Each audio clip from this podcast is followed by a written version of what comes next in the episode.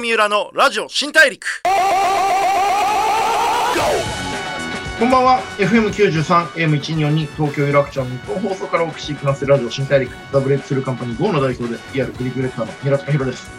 いやー、なんかこう、毎日ね、いろんなこう、ニュースがあって、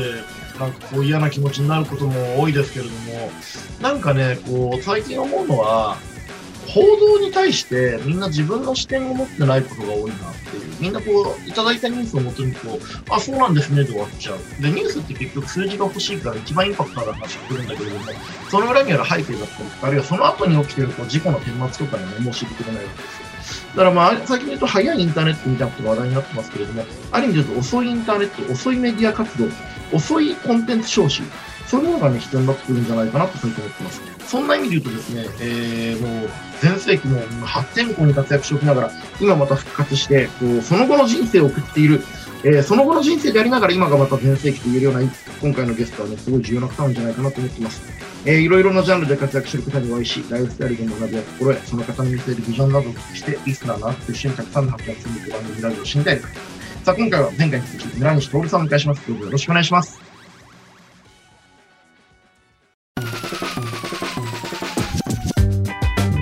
Breakthrough Here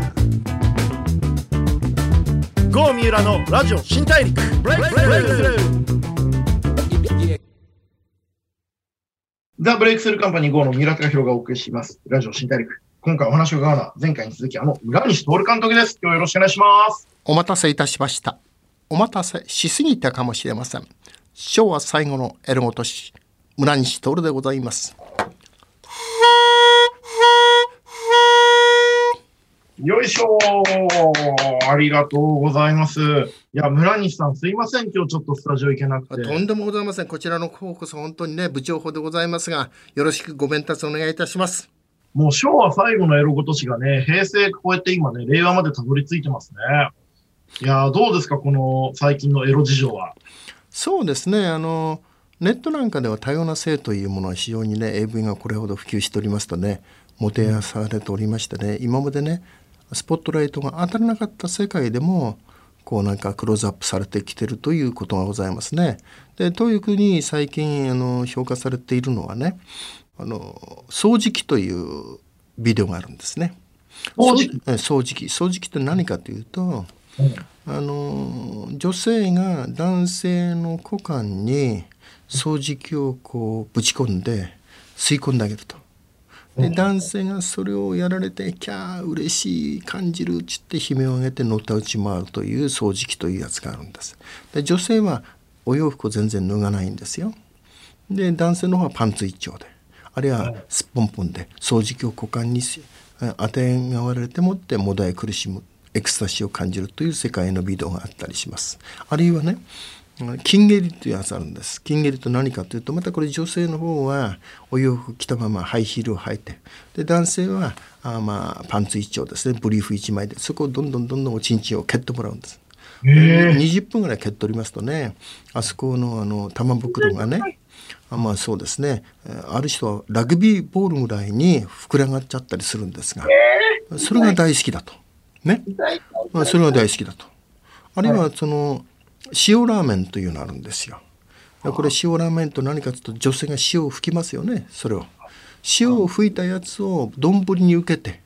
でそれをそこにラーメンを入れてそれをいただくというそういう AV がある。その塩を吹いた丼に入れたラーメンを食べてる姿を見て興奮する。あれ味噌ラーメンとなるんですよ。ね、そういうね多様な性。ね。多様な性があります。ね。はい、多様な性がクローズアップされてると。だから人間の数だけ性というのはあるんですよと。はいはい。だからあなたの常識は私の非常識であって非常識が私の常識というね。だからこれが正しいセックスだとかあれが本当のセックスだということはないという時代を迎えてるというのが今の、まあ、セックスの現状 AV がもたらしたセックスのこうなんていうか溶卵期と言いましょうかねそんな感じですね。ね、オリンピックがね、調和と多様性の祭典なんて言ってましたけども、エロの方がよっぽど多様性である。しかもまあ全部調和ですもんね。そういうことですね。なるほど、面白い。でも、そんな村西さん、ちょっと略歴ですけれども、高校卒業後上京し、英会話教材のセールスマン、テレビゲームリース業で成功された後、裏本制作販売に転じ、北大神田書店の会長に就任、裏本の帝王と呼ばれました。でも、ここまでのね、英会話教材のセールスもテレビゲームリース業も全部大成功してるんですもんね。ええめちゃくちゃ優秀ですよね。まああのどうなんだろうか自分として成功のキーワードとか原点は何かということを聞かれたりするんですが、まあ、自分はどっちかというと何か一つといえばね人間が大好きなんですね。人間が大好きでもってその人が喜んでくれたり嬉しそうな顔をしてくれたりするのが大好きでそのためには何でもやれる喋れる行動できるというのがベースになっているような気がいたしますね。あ服を着てても着てなくても、お相手が喜ぶことを何でもするぞっていうお気持ちがあるんですね。そういうことですね。だからもうそれはね相手が本当に楽しそうな顔してるとねもっとサービスして楽しませてやろうと。だから物を例えば売っている時でも相手がご理解いただけなければ右から左から斜めから後ろから物のの見方考え方というものを提案をしていってあなるほどこういうその商品の有用性価値というのはあるのかというそういう価値を想像していくことによって需要というものは想像できる。そこでの喜びって言いましょうかね。発見したことにお客様は喜んでいただける楽しんでいただける充実していただけることを自分の喜びにできるような性癖っていうのはあってそれが何か成功のにつながっていったような気がいたしますね。なるほど。もともともやっぱ営業力もすごそうですよね。あそうですねだからそういうことでね相手が喜ぶことが大好きだからめげない途中でギブアップとしないんですよ。うんだから2時間でも3時間でも喋れるのその人を楽しませてやろうとするから。いや僕も今日お話聞かせていただいてすっごい楽しいですけど、うんあの、今の人ってね、こう、相手に営業するときに押し付けがましいと思われるんじゃないか怖いっていう人がいるんですけど、それどう思います？まあ、それはね自分の存在の意義というのは皆さんに新しい皆さんが日常生活でね私と出会わなければね知ることのできないような知恵とか新しいものの見方感覚というものを私はお届けに来ましたよと情報の伝達者でございますよという自分の存在というものをアピールできればまたそういう信念が持てばねいやちょっと忙しいとかね煩わしいと言われてもあなたが私の10分15分のお時間をいいて聞くことによって今まで知り得ることのできなかった知識や情報や人生の楽しみ方というものを知ることができるんだからぜひあなたの15分を私にいただけませんかと。信念を持って情熱を持ってお話できますね。で人を動かすのは何かというといろんな忖度感情だとかありますですけれどもやはり今日はね情熱ですよ。情熱は何かというと沢し的な話じゃダメなんですよ。この人のためになるこの人を喜ばしたいで自分も喜びたい、まあ、セックスに通じるところがあるんですけどねそういうスタンスを自分が獲得できれば何時間でも話を続けることができるような気がいたします。なるほど。自分の商品、自分のサービス、自分自身に自信を持って、それが相手にとってプラスになるって信じきることがまず大事なんですね。おっしゃる通りですね。めっちゃ面白い。で、まあそのね、こう、村西さんが、えー裏本の帝王と呼ばれてね、こう大活躍したと。その後、黎明期のアダルトビデオ業界に参入。1980年代にはその黄金期を築き上げましたが、2018年に再び全裸監督ネットリックスオリジナルシリーズのドラマが、全世界190カ国に配信されております。そんな村西さん、こう、何十年とね、エロの世界で活躍されてきましたけれども、僕最近ちょっと思うのが、若い方々、僕今38歳なんですけど、20代くらいの方々が恋愛とかセックスをちょっとめんどくさそうにしてるような雰囲気があって、その感じってどうですか？あの今ほら経済的に女性たちは自立してるでしょ？でまあ昔はね。あの女性をの性と言いましょうか女性存在を自分たちが征服するというか所有するような感覚で経済は男だけのものが握っていたでしょ。でも今女性は経済的に自立しているから男に束縛されない所有されない翻弄されない自分の人生を歩むことができるようになりましたね。そうするとお互いの拮抗する性になるわけです。男と女は50-50。そうなると従来のように俺が亭主だとか俺が夫だとか俺が経済的にこの家庭を支えてるんだというような方便ねこれをね使うことができなくなっちゃう。何によってっていうことになるとやっぱり人間力が勝負になってきますね。と人間力になっちゃうとおじけづいちゃったりする。だから昔はねパンティに手をかけた時にね彼女に対して耳元でね「あのー明日お父さんとお母さんに会いに行くからね」とかねあるいはね籍を入れるからとか結婚するからねなんて言ってそれをこう、まあ、パンテをずり落とす許可をもらったもんですから今そんなこと言ったらねパンテがずり上げられちゃいますよ。ね、はいはい。うん、結婚前提だとかお父さんとああお母さんに会いに行くとか籍を入れるなんてとんでもないと。そんなものを条件にしてね。セックスなんか私はしたくないと。私はただエンジョイしたい。楽しみたいんだとそのパートナーとしてあなたを選択してるんだとこの辺の乖離女性の自立した世界と男はあくまでも何かそういうことを変に繕ったりね、武器として使おうとして所有したりするというところの乖離があったりしますよね。そこで男たちは人間力を問われてるから臆病にならざるを得ないというところがあるんじゃないでしょうかね。でもその男性と女性がね、平等になってお互いが自由に選択して、人生のいろんな場面でセックスも恋愛も自由に楽しめるようになったのはとってもいいことですよね。ええそうですね。愛してる人とのセックスより行きずりのその辺で歩ってる男男と女が出会って、えーまあ、例えばカラオケボックスなんか行ってタッチバックをやると。でこのカラオケボックスのタッチバックの方が何倍も興奮するってことあるんですよ。10年ね、でもうとんでもない恋愛をして命がけで恋愛をしてる男と女よりたった1回こっきりの一期一会のセックスの方が何倍も興奮するということある。でそのように愛とセックスは別なんだと。ね、だからともかく慈しむとか愛おしく思うというこの心と肉体的な感動興奮エクスタシーというのは別に分けて考えなきゃいけませんよというこういう学校教育は性教育がなされてないから。若い人たちはね頭の中でねなんか訳のわからないねセックスをどう捉まえたらいいかということについてね迷路にはまっちゃってるようなところありますね。なるほどね。学校教育のモラルと現実の自分の本能がちょっとずれてるってことですね。うん、そうですね。でもそんなね、こう村井さん、今若い人にとってすごくこう先生というかカリスマみたいなポジションだと思うんですけれども、えー先日、全裸監督のね、こうすべてご自身の生き方を一冊に凝縮した、えげつない結構中身もね、際どいエッセイ、全裸監督の修羅場学という本を徳間書店より発売されました。これはかなりの暴露本でもありますよね。すごい本だったと思います。えーこちら、まあ本、どういう経緯で出されたんですか？これはねあのー朝日芸能の石井編集長という方が私のところに来られて、ねはいえーお書きになってみませんかということで私があそのコーナーを書かせていただいてそれを集約したものをね今回の本に一冊のものにさせていただいたんですがで私にとってはまあ今まで皆さんにご案内してこなかったようなマル秘情報なんかを今回一挙に公開してといったところもあるんですけどぜひ皆さん一度、ね、お読みいただきましたらね元気が出ます。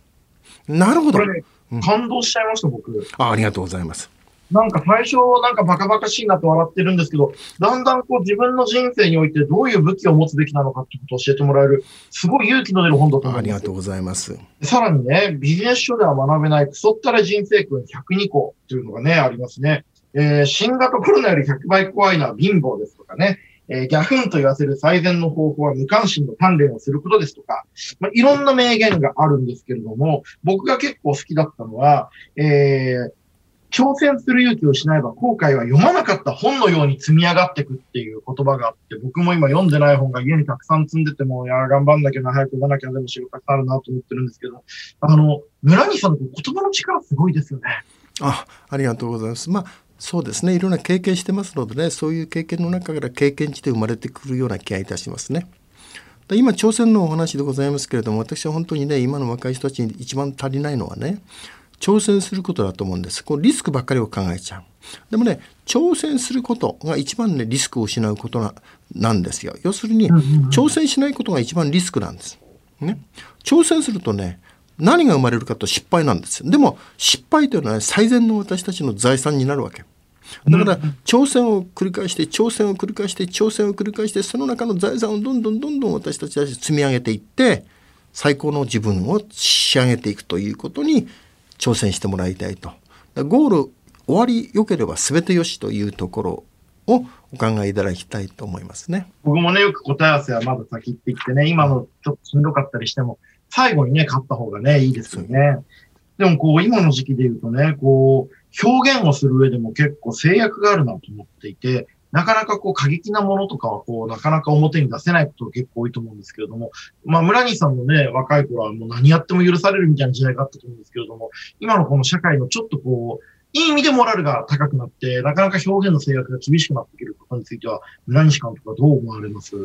そうですね、このネットフリックスなんかの成功を見ていただくと分かりますけれども、ネットフリックスというのは今、大体総資本が25兆円ぐらいの、ね、株がありますけれども、これはね、ディズニーをしのいでですね、世界ナンバーワンなんですね、エンターテインメントの企業としては。でなぜこういう企業になり得たかというと、要するにタブがないんです。で彼の彼の競争相手は何かというと、それはアマゾンだとかね、ディズニーじゃないんです。ネットフリックスが競争相手にしてるのは、視聴者の睡眠なんですね。視聴者の睡眠と競争してる。視聴者の睡眠を奪う。眠らせない。ね。こういうスタンスでトライをして、今日の世界の6億人の会員を獲得してる。ね。6億人の方に私どもの全裸監督を見てられてる。こういうコンプライアンスは何するものぞと、コンプライアンスで自情自爆になって閉じこもっちゃって、皆さんがハラハラドキドキして本当に見たいものをね、提供できない。こういう閉塞した社会、日本のね、エンターテインメント事情というのは、これは世界に打って出てもの相手にされませんよ。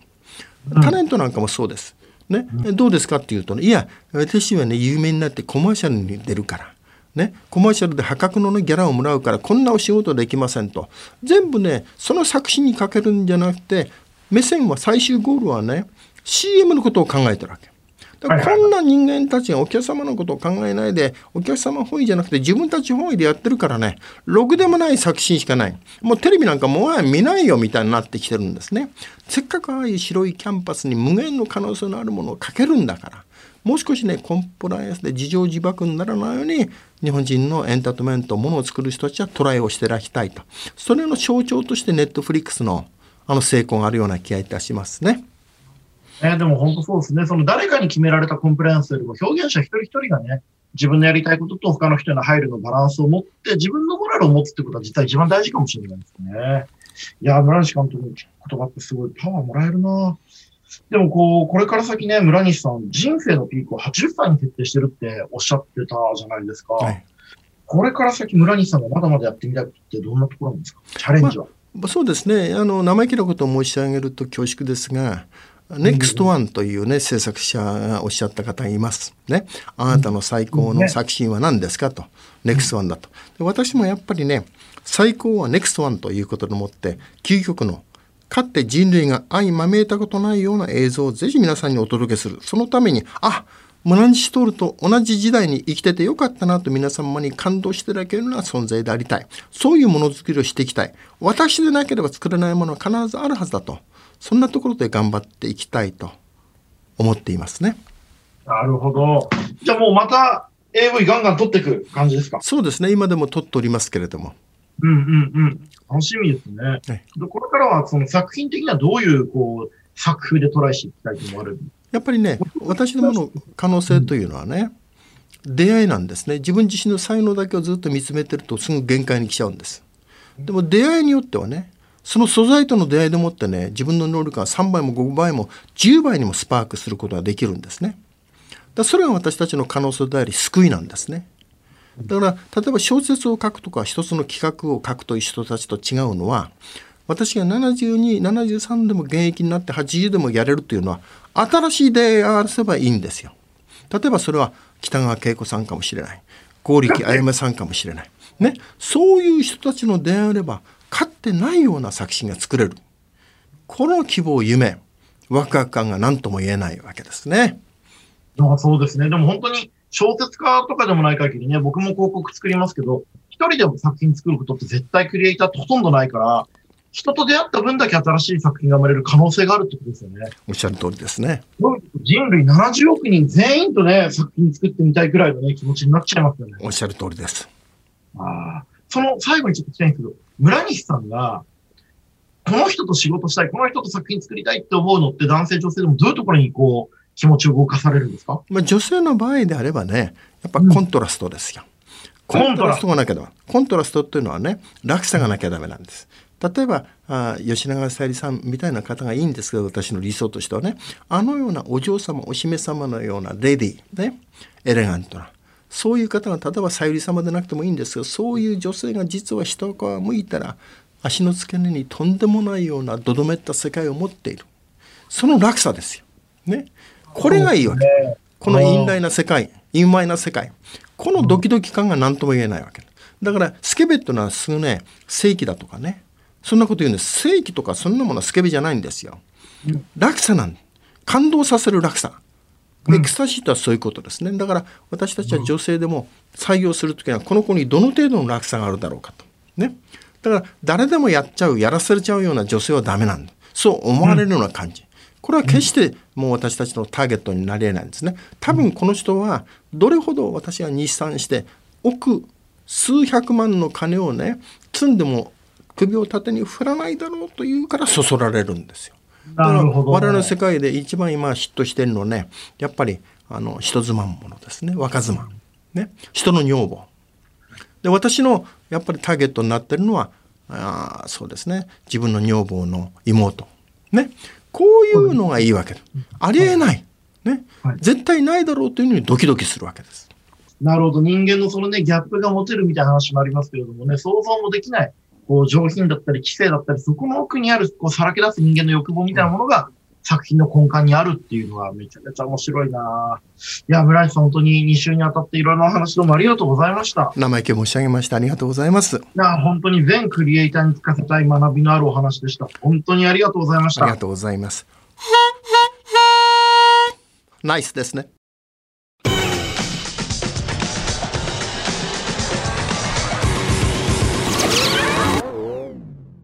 郷三浦のラジオ新大陸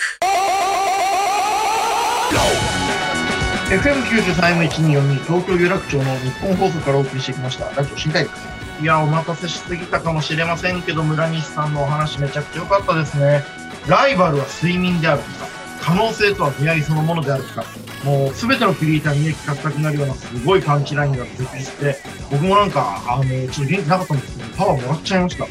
村西さんの新刊、全裸監督の白髪が熊書店社で発売中ですけども、本当にね、あの、めちゃくちゃ面白いですよ。冒険談であり、武勇伝であり、同時にこう人生に対する重要な学びになる本で、ぜひ読んでいただきたいと思ってます。えー、それでは次回の新たくさんの発見していきましょう。ラジオ新大陸、お相手はザ・ブレイクトルカンパニー5の三浦貴弘でした。